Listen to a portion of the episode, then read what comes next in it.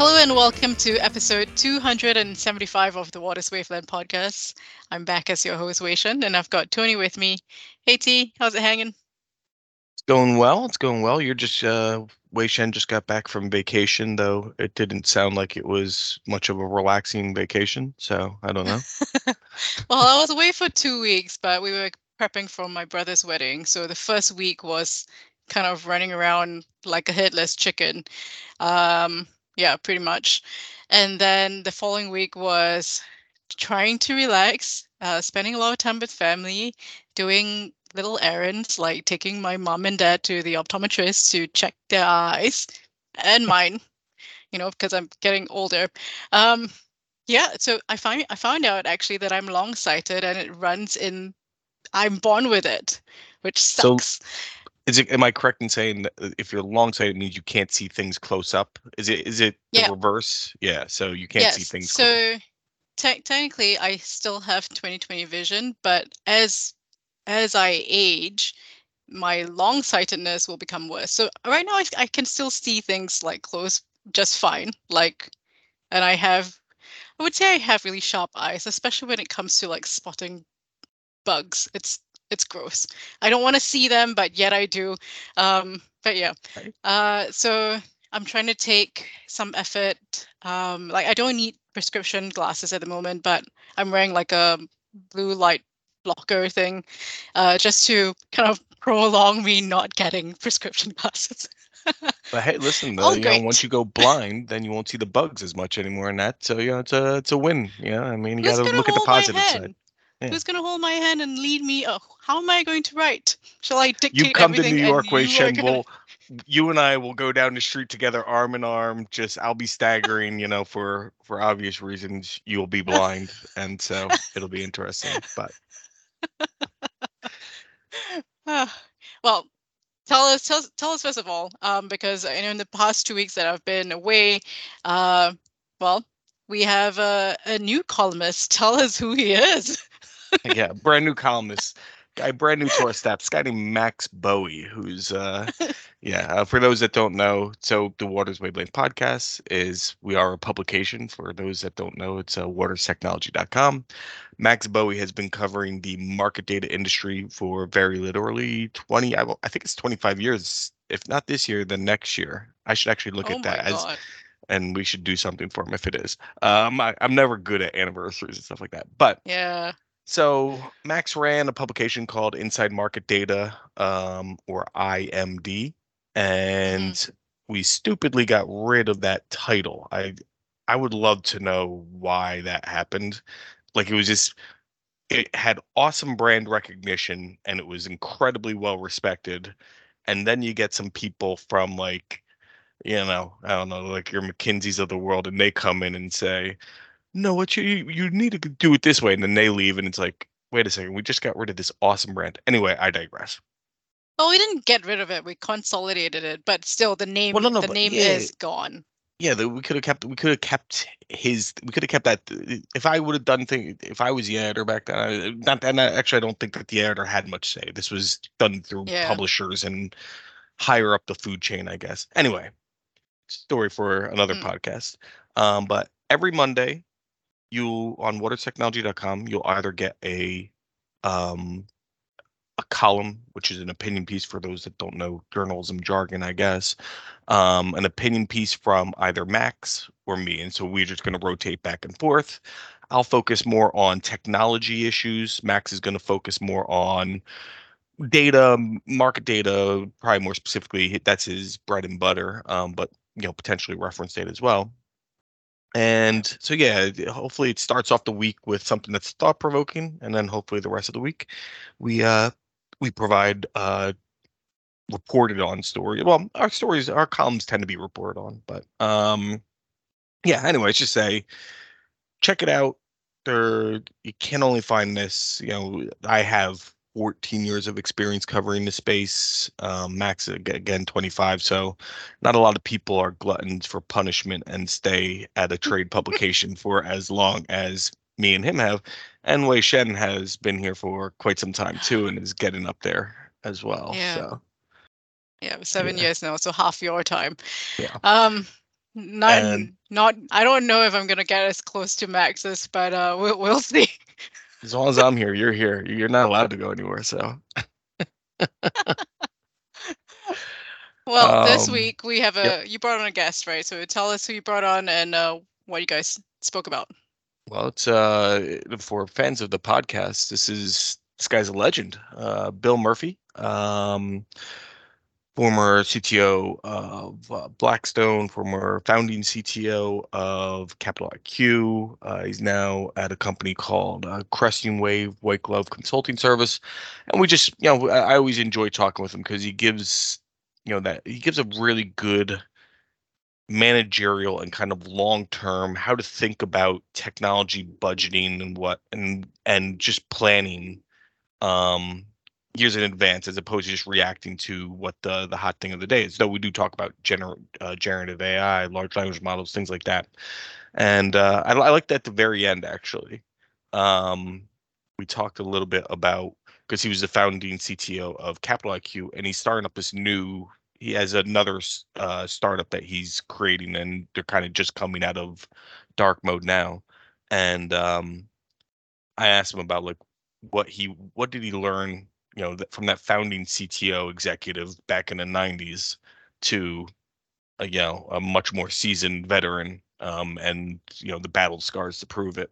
You know what has he learned? So it was a good conversation. And again, anybody that's listening to podcasts, um, I think this is his fifth time. So uh, he's he's usually I find him to be a treat to listen to um, and talk to. So hopefully you guys enjoy it.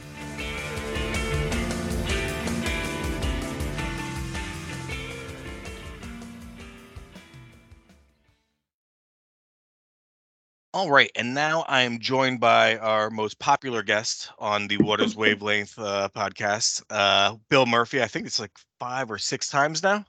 Yeah, I, I I've lost count. So Okay, I'm it- I'm psyched to be here. there's a reason why we have you back. It's always fun discussion. Uh, quick, you know, give the bona fides really quickly for those that don't know. Uh, Bill uh, was the CTO of Blackstone for nine years until 2020. Before that, he was the founding CTO of Capital IQ for more than a decade. Uh, today, he is a managing partner at Cresting Wave, um, which is, you know, if you've listened to the previous podcast, provides white glove kind of innovation discovery services uh, for the CTO community, end user CTO community.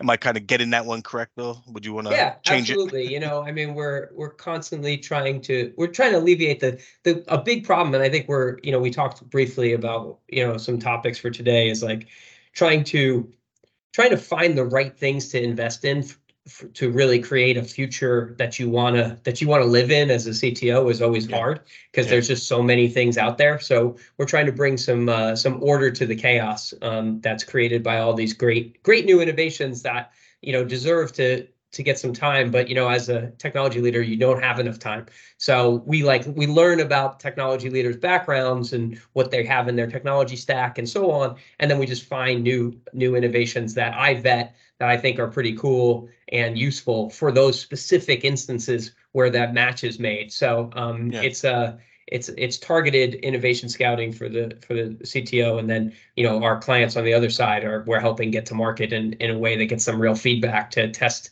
whether their products have uh, have legs or not. So um, it's been a great you know it, it, it's it's fun. We've we've we're up to eleven people. Continue to grow the business. I think that there's a solid value prop on both sides, and uh, just it's been it's been fun just trying to help help people every day on Yeah. both sides of the equation. Let me ask you this. You know, so if if I'm getting my timeline correct, you had announced that you'd be uh, uh, leaving Blackstone prior, like right as the pandemic was kind of starting to make headlines, right? And then you left, like basically. Yeah, right totally. My pandemic- my going away party got canceled because uh, Tom Hanks got COVID. It was the same night. I was like, so uh, so yeah, it was um it was a weird way, you know. Uh, it, certainly, I was uh, stepping away and and and going to do some, you know, take some time and and stuff. And the whole world decided to do that at the same time, I guess, uh, which uh, which which which was a little weird. Well, you know, so we were kind of talking about how thinking, you know, around technology and technology projects and development and kind of long-term planning versus short-term planning. In your experience now um, at Cresting Wave compared to what you've experienced prior, would you agree? Because this, this seems to be a common a common lament um, I hear from a lot of the CTOs, CIOs, heads of of technology that I that I speak with, is that there's a lot more pressure, seemingly today than pre-COVID on short-term wins, quote unquote short-term. Yeah, wins. totally. Why do you? What do you attribute that to? Is it just? I don't know. Is it? Is it? Is it? Is it geopolitical? Think, is it? Yeah, yeah. What do you got? I mean, I think it's um, it's really it's really upsetting about society. I think everybody is so trans is is way too transactional now, yeah. and I think the world is so complex that uh, everyone is just looking for you know the next thing to to get me through today, right? Yeah. And to to to to serve the needs that I have right at this moment. Uh, and I think the CTO has a pretty you know impossible job. Um, and you know when i say cto cio cto vp engineering ciso people who are like running you know large teams and and having to implement a lot of different technological uh, solutions because the complexity is so high. Trying to figure out what the right thing is for the very long haul it takes a lot. And then even if you do that the selling of that to get other people to see your vision and yeah. to uh, you know enable you to have the raw materials you need to execute that vision is even harder all right? So too often that just seems like an insurmountable uh, hill to climb. And yeah. then everyone's like all right well especially since all of their everyone else is saying just give me the quick wins. So it's easy to just say listen if people keep asking for candy let me just let me just buy some candy and give it to them but you know we all know if you do that with kids all the time all they're going to have is you know cavities um, yeah. instead of having the the right work ethic and so on. So I think it's it's it's that same ethos that unfortunately you see too often in like you know child rearing in the way that people interact with counterparties on different types of transactions people just seem to have given up on like that long-term relationship that long-term value that long-term strategy um, and uh, you know i don't know what the fix is necessarily but you know it's something that I, I i feel is escalating and you know that's why we came up with with this topic because um, anything we can do to try to talk about how to build that long-term value we want to because we think that that's the right way to to run any technology organization specifically but frankly every any business. Yeah. Um, you know it's if we were to have this discussion last year figure around october timeframe and this is why the, it's important to get the foundation right. We were having this discussion um, October last year, large language models, generative AI would not have been on the lips of most people. Not in the capital market space, at least. You know, yeah. may, maybe maybe a little bit here and there, but those really to know. ChatGPT comes out around then. Um, the was it version three or whatever, GPT three, um, and then at the start of this year, it's off the ground and running. Right.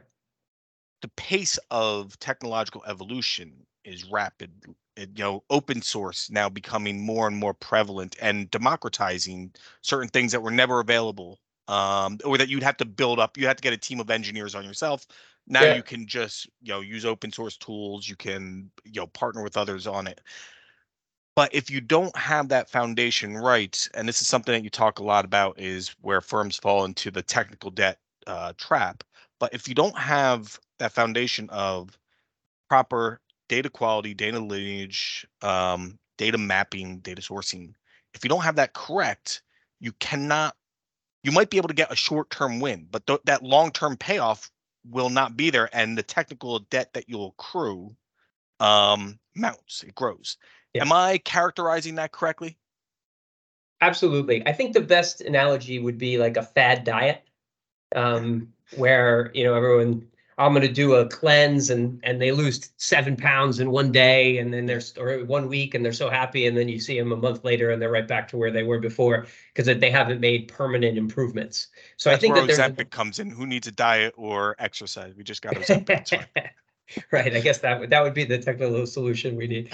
But the uh, uh, that uh, that fad, you know, that fad obviously that continual like we got to get a quick win what i'm seeing now with a lot of the companies you know they're they're getting their ceos are coming to their ctos and saying i need to have something to say about llms i need to have something to say about ai so mm-hmm. let's do something and so then you know everyone looks at it and says well what's what's the easiest thing we can do to Yeah. say we did a project in using LLMs.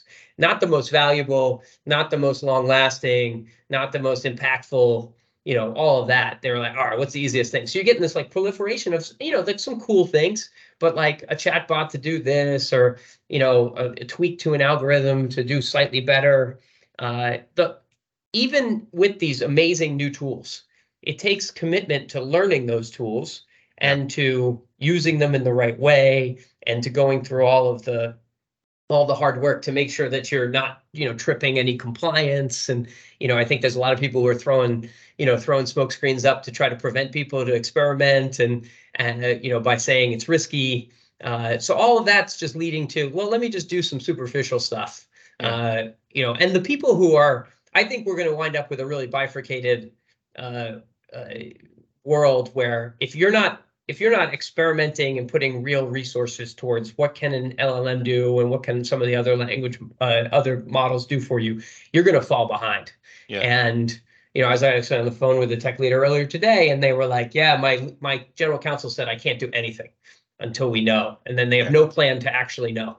So he's just stuck, um, and he's experimenting a little bit with a personal account at home or whatever. But uh, you know, I, I think that's that's that's doom for that organization in the long run because they'll get. I think passed. that, that that's a common refrain. Actually, we, we wrote an article about you know bank you know compliance officers just saying we're shutting everything down, everybody's on hold, and in some ways I can see the logic of it because you don't want um what do you call that kind of shadow IT to kind of pop up where everybody's kind of doing their own thing. You want that to come through the CTO CIO office, right? So there's a proper strategy in place, a proper roadmap rather than this desk over here is experimenting with one thing, this desk over here is, and then now you have this spaghetti, and you don't want that. That would be even if it even if it's not yeah even if it's not controlled by the cto and cio and some people you know don't have the skills to do that and some people maybe it's not the right thing but it it should be controlled at least right? Where we know what we're attacking and why we're attacking it and and then how do we measure the results? And are the results good enough to actually put in production and to like change our business based upon the result? Like all these things need to be considered um, but i don't think that they're I think the LLM, it's very easy to get such immediate, like amazing results, right? Like the first time you go in, I'm sure you had this experience with ChatGPT, you know, as a journalist, you're like, oh my God, you know, you go in and put an idea, write me an article, and then you're like, wow, this is, Bill, this is crazy, that, right? Yes.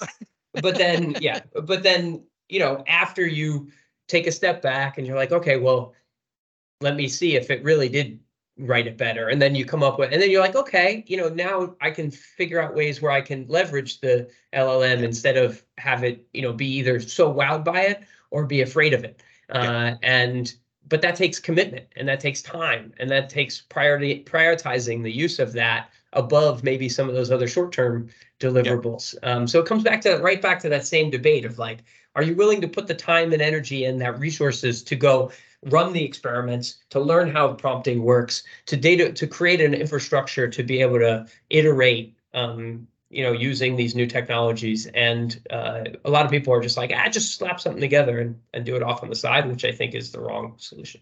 Well, and and the problem there, right, is that I think technologists they understand this, but so I use ChatGPT a lot. Um, it helps in the beginning part of a journey of of, of research. It it you know it kind of can lead me down things or help me to understand things quick more quickly. So it helps kind of augment things.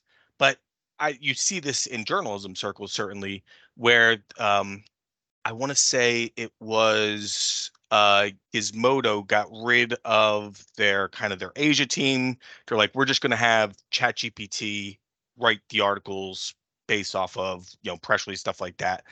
And the problem that people at the at the higher levels that don't quite understand technology is there's a lot of hallucination first of all with anything generative ai related uh, meaning it it, it kind of makes things up it, that, that things that aren't really there. And so you can't take it you, you have to still do the research of it. It can get you started in your journey or something like that and it can do certain tasks very well um, very specifically defined tasks but the problem is you can't just say oh, we can just replace this whole thing over here with this. No, you still need the expertise there. And and Well, and I don't know that that understanding fully exists today. yeah, and- and it's very seductive to take the quick win Yeah. like Gizmodo did or or whomever, Yeah. right? It's very seductive. It's like, oh my God, this is, you know, so you have to do the hard work to actually figure out if it's hallucinating and how often and why. And oftentimes, you know, people say that hallucinates all the time. It's actually how you're asking the questions and then how much of a corpus you're giving it to to um, analyze over. So, you know, I I uh, was one of the co-founders of this company, the Contract Network, that's uh, about two years, you know, it just came out of stealth. Um, we're gonna, we're working to make contract negotiation uh, more efficient. Anyway, uh, we started with the AI journey last November after OpenAI became more widely available. And we're amazed at the results. Within like 30 days, we were like, oh my gosh, this we have to pivot our direction because it was so impactful to us. Um, we thought it was going to probably have this impact over a five-year period. Instead, we were like, "Oh my God, this is going to be over a much shorter period of time." Uh, however, we we then have put significant engineering time to to optimize to use the models correctly, and like you know, nine months later, we're we're working with our trial clients and and getting some great results from it. But like, it wasn't like, "Oh well, we tested it a couple of times, and you know, 15 days later, we're done."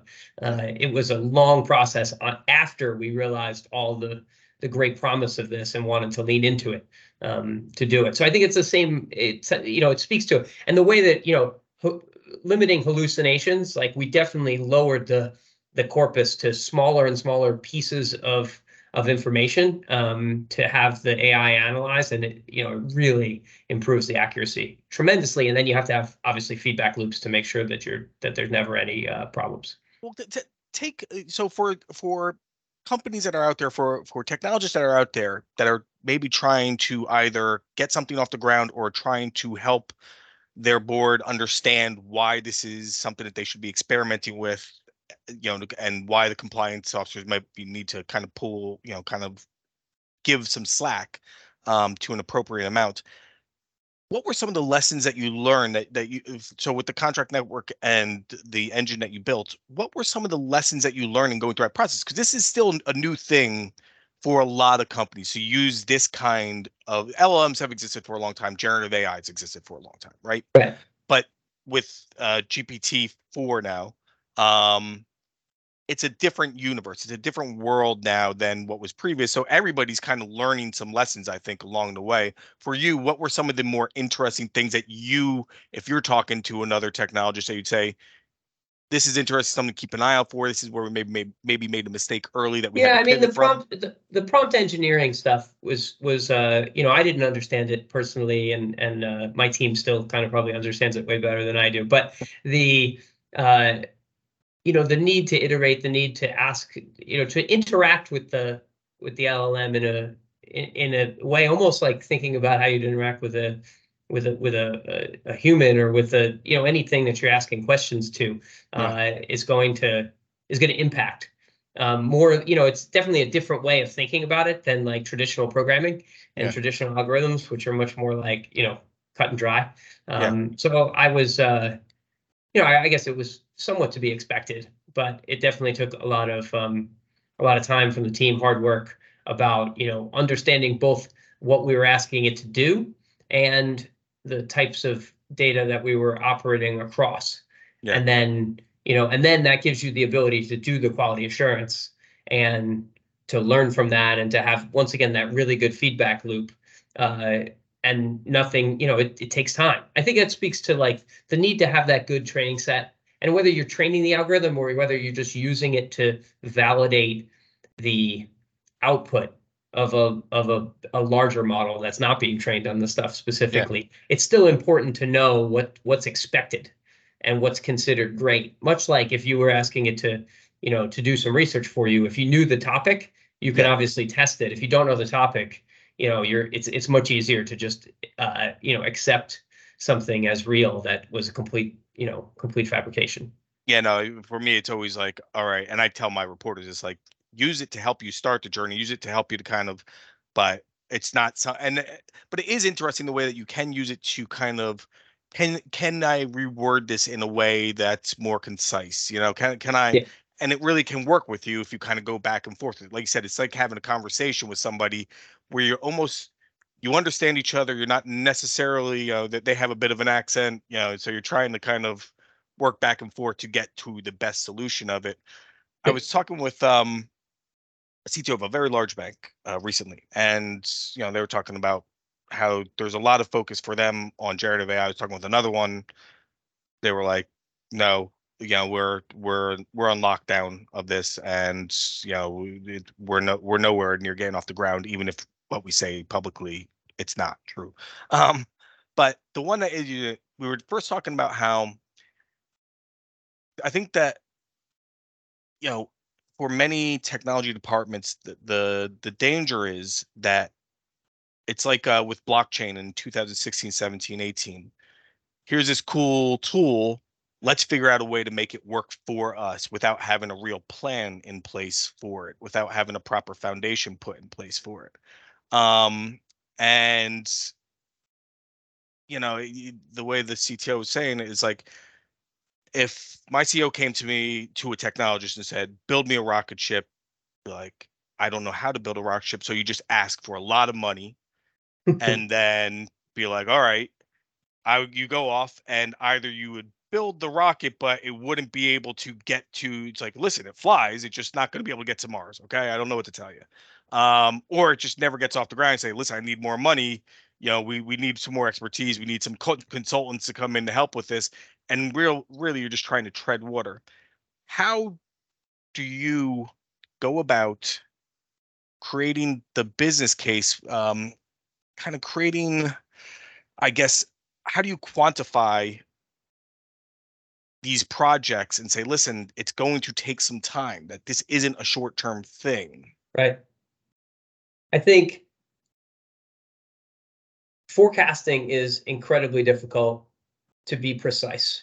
Mhm. And I think that people who grew up in an engineering discipline hate forecasting when they don't have that ability to be precise. Yeah. So I actually think it's a it's like an something that we're all afflicted with as engineers. Like, oh, I can't be right, Anthony, so I don't want to guess because I Yeah. I know that I'm going to be wrong. It makes me uncomfortable to give you an answer. But the people who you know the the way to make decisions is to do the best guess and to use your forecast to decide. So that that muscle needs to be exercised. And it's like, okay, we're going to do this project. We expect it's going to have these results. We think that, you know, here, what's the high and low in terms of the po- the most positive and the most negative outcome? What are the likelihoods of those outcomes? How do I, you know, and then like really come up with your value model based upon those best guesses that are obviously should be informed by all of your all of your your scar tissue that you have, that the pattern recognition of the past, plus um, anything else you can glean from your um, either from your business statistics or your colleagues or whomever uh, to try to really create a value calculator. But you have to do it, even though you know in your heart of hearts that it's wrong. Yeah. Because you're like, I'm just making this stuff up. But that educated guess is really critical to the story that you're telling in order to get the the to to to sell the dream, right? That's what every investment deck is for for startups, right? Yeah. It's a it's a, a bunch of financials that are never right. And Yeah. but they tell a story about, well, this is what we think we can do. And you just have to do that same thing internally. Almost treat like almost treat your your internal budgeting process like a you know a series of venture capital or you know startups uh, that you're starting and you have to go sell the dream so that you can get the money you need to build the dream Do you think that there's a fear? So if we live in an environment right now, post COVID world, where for whatever reason it's more short term thinking, easy win, more transactional, less relationship, that technologists are a little bit more reticent to put their head on the chopping block to make that educated guess to tell that 100%. story because when that story changes they'll be like what the hell happened? You told us this story. We like that story. We don't want to rewrite we don't want to rewrite on this.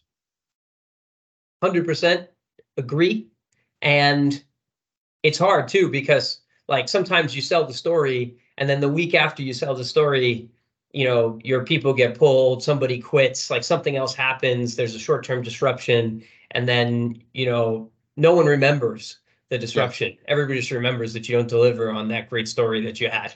Yeah. So that's you know that risk is a real one, and uh, my view is it's better to um, to be bold and you know and like die trying basically uh you know even if it leads to some risk but you know i know everybody's not everybody's different right everybody you know people some people are, are are more risk averse but uh if you don't it's the old reach- saying, right? I was just saying, isn't it like the old saying of it, it's the th- it's the mentality of you don't get fired for hiring IBM for your for your um for your mainframes, right? You're, you're not going to get fired for that. Yes. Um, even if there is downtime, even if there, even if something goes wrong, they'll allow you for, as opposed to you're trying something new, you're trying something bold. I don't know, you know, I- how do you kind of in this in this environment that we're in again? Well, and I think that the, I mean, the, the, the bigger reason why, so I completely agree once again, um, is why that leads to that, that, you know, risk averse thinking. Uh, and unfortunately, I think if you, when, when people are listening to this, they're gonna be like, yeah, I know, Bill, that's obvious. I just don't have the resources. I want to do the great thing, but I, you know, I don't have enough people to do that. The only, uh, the thing, one thing I would say to that is I have heard really positive things about using LLMs for code um, as a, you know, basically as a, a programming assistant, um, making developers way more productive. And, you know, hopefully some of the, that, that productivity can be used to create the air for that experimentation, for the forward thinking projects, um, and so on. Uh, I do, you know, it has been, uh, I think it's the safest place to probably use the LLMs from the compliance side as well, because you're like, you know, just because it's writing code for you, you that code's never going in production. Yeah. That code is going into a repository, it's getting checked in, presumably it's getting tested, it's going, you know, it's going through all the steps of your change management process before you're actually running it. Um, so I think I saw a stat the other day was like OpenAI's usage is uh, you know, is is he- is heavily skewed to development or developers, or maybe it wasn't OpenAI. It was it was some of the LLMs in general. Um, is more heavily skewed to developers than ever because because they sort of have the the engine that you know they can pour the gas into this this same process, the same engine of getting changes approved and all the way through. Now you're just making them able to do twice as many changes. Um, Yeah. So hopefully that can give the that can give the uh, the CTOs of the world a little bit of um, a little bit of air, uh, you know, room, uh, breathing room to to experiment. I think the same is hold, holds true for a bunch of other innovations. Now, some of this is self-serving because we we're, we're constantly showing innovations, but I do think that like these new platforms are just easier to use, easier to trial, and are all about efficiency. Uh, and you know, embracing some of those can sometimes be the key to creating space for velocity. how do you like if you're at a big bank right um or you know a large asset management asset management uh, firm we hear a lot about um i think there's some overlap in this question. We'll see. Let's go down the road. Let's see where i get with it. So like i said how do you ask the question? Because you know so many times i ask a question that's so meandering that you got to really kind of whittle it down. But with cloud development we hear a lot every every ceo will say we're cloud native we're we're, we're everything's going to the cloud you know we're really cutting edge. But when you actually talk to the cto cios they say 20 30% it's the new development stuff is moving Yep. to the cloud. The legacy stuff is still the legacy stuff what have you learned over these last few years talking with people um, talking with those in the ctos in the industry about because I think that cloud can serve as kind of a good use case example for where things can go well, right? Where things can go wrong as far as strategic planning and managing technical debt. What are maybe some of the lessons that we can learn from cloud deployment and moving legacy systems to the cloud? And then being able to um, take advantage of if not even LLMs, just AI, machine learning, even more basic functions that a lot of people like say, yeah, we, we use machine learning a lot, we use we use AI a lot, but really, how much of it is in actual production and actual um and actual uh, Well- work environments? Yeah, well, I think um, the move to cloud is still like like you said, twenty to thirty percent. Uh, absolutely, it's less than you would you would gather from all the the, the all the media attention and all the uh, you know uh, prognostications from people and all that. So there's not there's not as much as you think. I think it's pretty. It's the same short term, long term uh, investment. Moving to mm. cloud services, whether it be using AI ML or not, right? Just basic stuff takes re-architecture.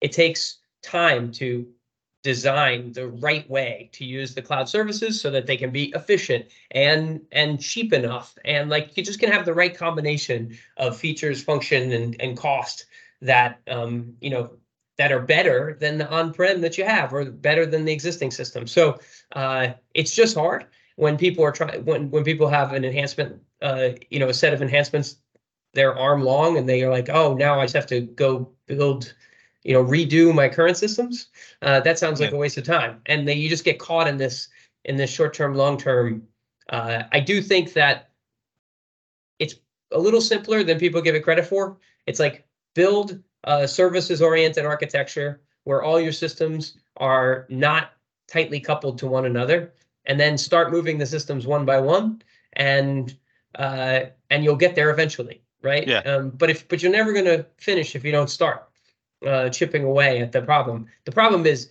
there's so much tightly coupled architectures out there. Like everyone, yeah. you start to get into this analysis where you're like, if I move this, I got to move this, then I got to move that, then so on and so forth. And and next thing you know is like we have to move the entire company on some weekend to AWS, yeah. and no one's going to do that.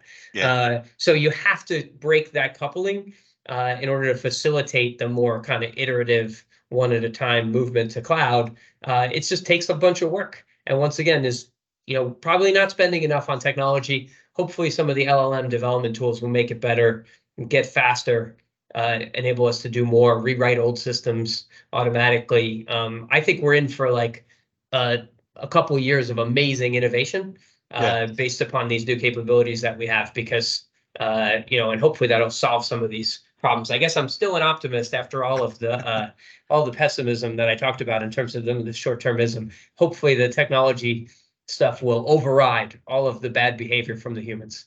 The best piece of technology is when it goes well, it helps augment what a human can do. It makes efficiency. When it goes wrong, it, it and it, there are stupid strategies put in place. People get laid off for no good reason. Well, I mean, I ask, think, you know, to yeah. some degree, I'm going to put it on you, Anthony. Like the media, uh-huh.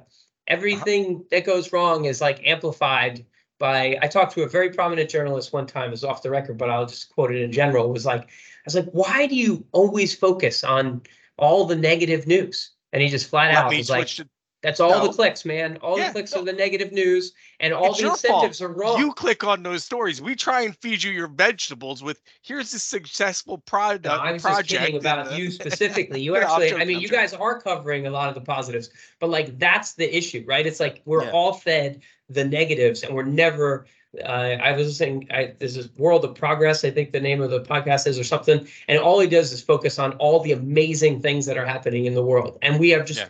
like we're so much better off than we were 20 years ago. And the when people say the world's never been this bad, you know, and they shake their head and they walk down the street, and you're just like, how can you? It's it's just it's insane that so many people believe that um, because we're living in this world of as close to abundance as we can get, even though we have a lot of problems. So hopefully we can solve it. I'm looking up one of my favorite books. Uh, it's called uh, Factfulness. Uh, yeah, 10, I've read 10 that Reasons as well. Wrong About the World. Uh, Hans yes. Rosling uh, yes. was the main author. It's a great book. Maybe you're the person that told me to read it. I don't know. That's possible. Maybe. Um, um, but I hope so. Great it book about great, how. Right? Yeah, and it and it's it talks about the media and it's you know every single plane crash that happens will get reported, no matter where it happens in the world. It will get reported on the nightly news they won't mention that 99.99999% of the flights that took off in the world landed just fine. No big deal. Yeah. um, no, I think it's it's it's certainly the media has a lot to blame with it. Um, but, you know, but also, you know, it's it's it's what I like about Waters technology. We don't have to be the first. You know, we we don't have to. media wants to get everything first. You know, they they want to be. You know, who gives if you if you if you're if you're first. You know, as long as you get it right and you provide the context around it. But and then it's also the people. You know, you got to start. You know, curate what you know. Stop reading the garbage. You know, stop. You know, what do you care? Like Deutsche Bank laid off X amount of people. That story's gonna get a lot of clicks. I know, but So every firm lays off people. Yeah, it's like I don't understand what we're talking about. There was an outage at this exchange.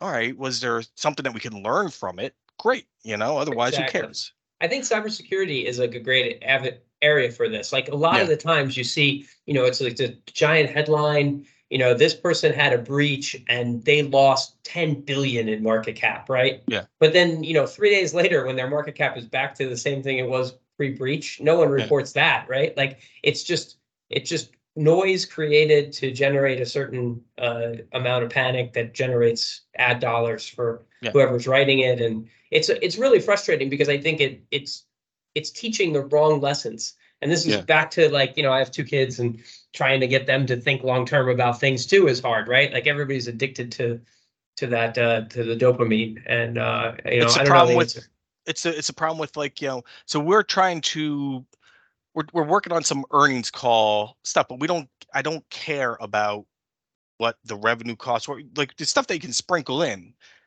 What can we learn from that? What's the context behind? I don't care if this is up or down q1 to q2 though we will put those numbers into the thing but is there a reason for the success or did something go wrong? If there is with the ion hack there is a lot of reason to believe that Ion wasn't uh, good.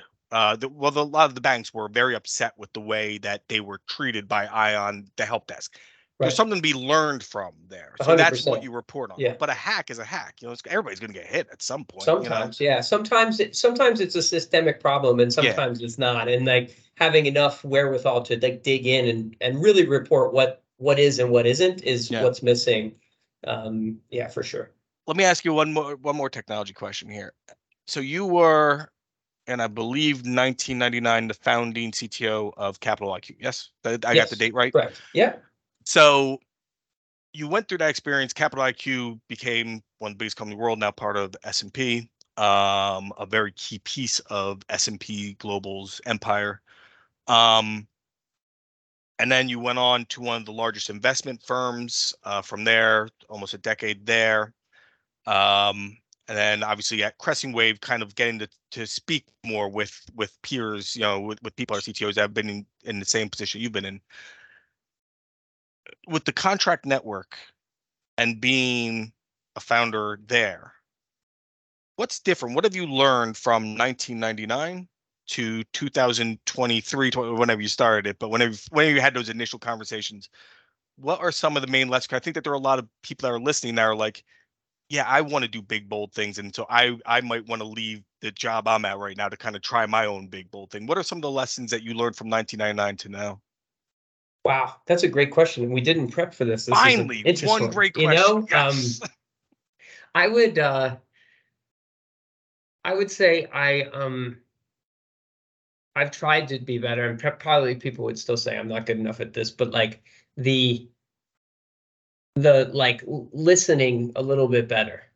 Um, you know, asking questions and I always tell like the people who are um designing on my team, I was like act like a journalist, right? Because a journalist is like has beginner's mind usually with almost every topic, right? Because you don't, you're not an expert in LLM, so you go in and you're like, how can I ask the right questions to get to the answers that will be interesting and helpful for people?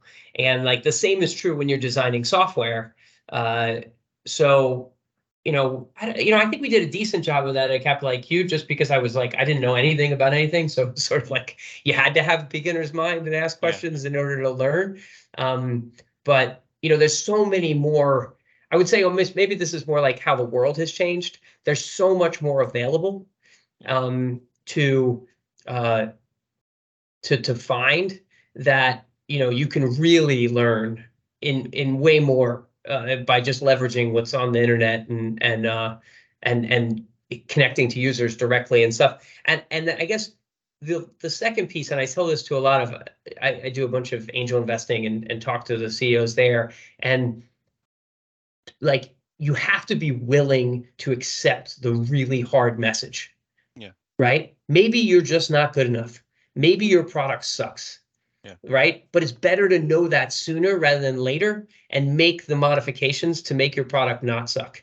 The number of people who tell me they're like, we're doing amazing, Bill. We have amazing traction. And it's like, how many people are using the software? Well, you know, we kind of have one, you know, and you're like, you just told me you're doing amazing and then i asked you about your usage and no one is logging in like that those things are completely different but like everybody's ego is so sensitive that they they don't want the tough the the the tough story of like well, you still got a ways to go Yeah. and um you know that wishful thinking is like is is really probably you know if, if i could go back i probably would have avoided a bunch of you know dumb uh, investments that we made along the way in a variety of ways, right? By just assuming we were right and not testing it and not watching the data early enough and like and and really saying, you know, well, maybe we should pivot and maybe we should do it differently. So I think people are better at it today because there's more available, but there's still a lot of people are deluding themselves because they want to love their idea so much Yeah. that they just can't let it go. And it's just it's always one one conversation away from being a huge success until they go bankrupt. Um, and uh, you know, so anyway, that's what I I definitely see that pattern over and over again. Uh, and you gotta you gotta you know it, it's and unfortunately, a lot of people just want other people to like them, so they go out to get feedback from folks, and they're like, Anthony, like tell, let me show you something. Do you like this? And you're like, well, I yeah, it's great. It really looks like you put a lot of time and work into it. And con- thank you. Congratulations for launching this or whatever. And in the back of your mind, you're like, this thing doesn't have a chance in hell. Yeah. Well, you know, it's hard for anybody to be the the villain, right? And say, you know what, it doesn't have a chance in hell. And I, I'm sorry that I know you don't want to hear this, and then people get angry. So because of that human desire to be liked, they're not getting the story in, in the way that they should. Um, Yeah. So you, they have to draw it out way more in order to get the truth. Yeah, I think that you know, I'm, I'm obviously biased, but I think that journalism can. It, I always say it's like I, I have plenty of journalists that went on to completely different careers, but they the the skills that they learned, and you know, some of the things I might say is you know, never go into an article thinking that you know the angle. Listen to people, listen to what they have to say. Don't go in with the story already written in your head. So that's first, you know, you and then it's the Walt Whitman quote that Ted Lasso made, you know, be curious, you know, ask the questions, try and, you know, again, don't have that answer already set in your head. And then understand that, you know, you might ask some stupid questions as I have clearly demonstrated on this podcast and on other ones. Uh, and it's okay, you know, just, you know, try and get to the right question eventually. So, I, and I would just, I would love for everybody to just be honest. Be honest, and obviously, people probably, you know, maybe some members of my family are like, "I'm- "Bill, you're too honest." But like, I want to, you know, I really believe in that. Like, just tell people the, the your real opinion, and obviously, you can do it in a way that's mean, or you can do it in a way that's not mean, and you try to not be, not, you know, you try to couch it in the in the right way. But like, that's more helpful to people in the long run than like making them feel good for five minutes and then they, you know, and then they continue on a path that's not right. So well, That's what like we're always trying to do. It's like, you know, you cannot I would say, you can never be precious about your copy because you give me something that's not good, I'm going to go and tear it apart and I'm going to let you know what you did wrong. And that should help you learn. Don't, don't get upset. Don't, you know, just understand, listen, and, and grow from it. So, no, I think those are valuable tenants. Let me ask you one last question. and I'll let you go. Uh, who you got in the NBA finals? Who, who's, who, who you yeah? I knew you were going to come come at me with this one. I mean, we always think- dating, dating back to Dan DiFrancesco and uh, Yeah, and D- yeah. uh, Shout out to Dan. I don't, you know, um, haven't seen him in a while, but the just uh, had uh just had a daughter actually. Oh, awesome! Congrats. He's doing That's well. Fantastic. Um, the uh, I think Celtics Nuggets.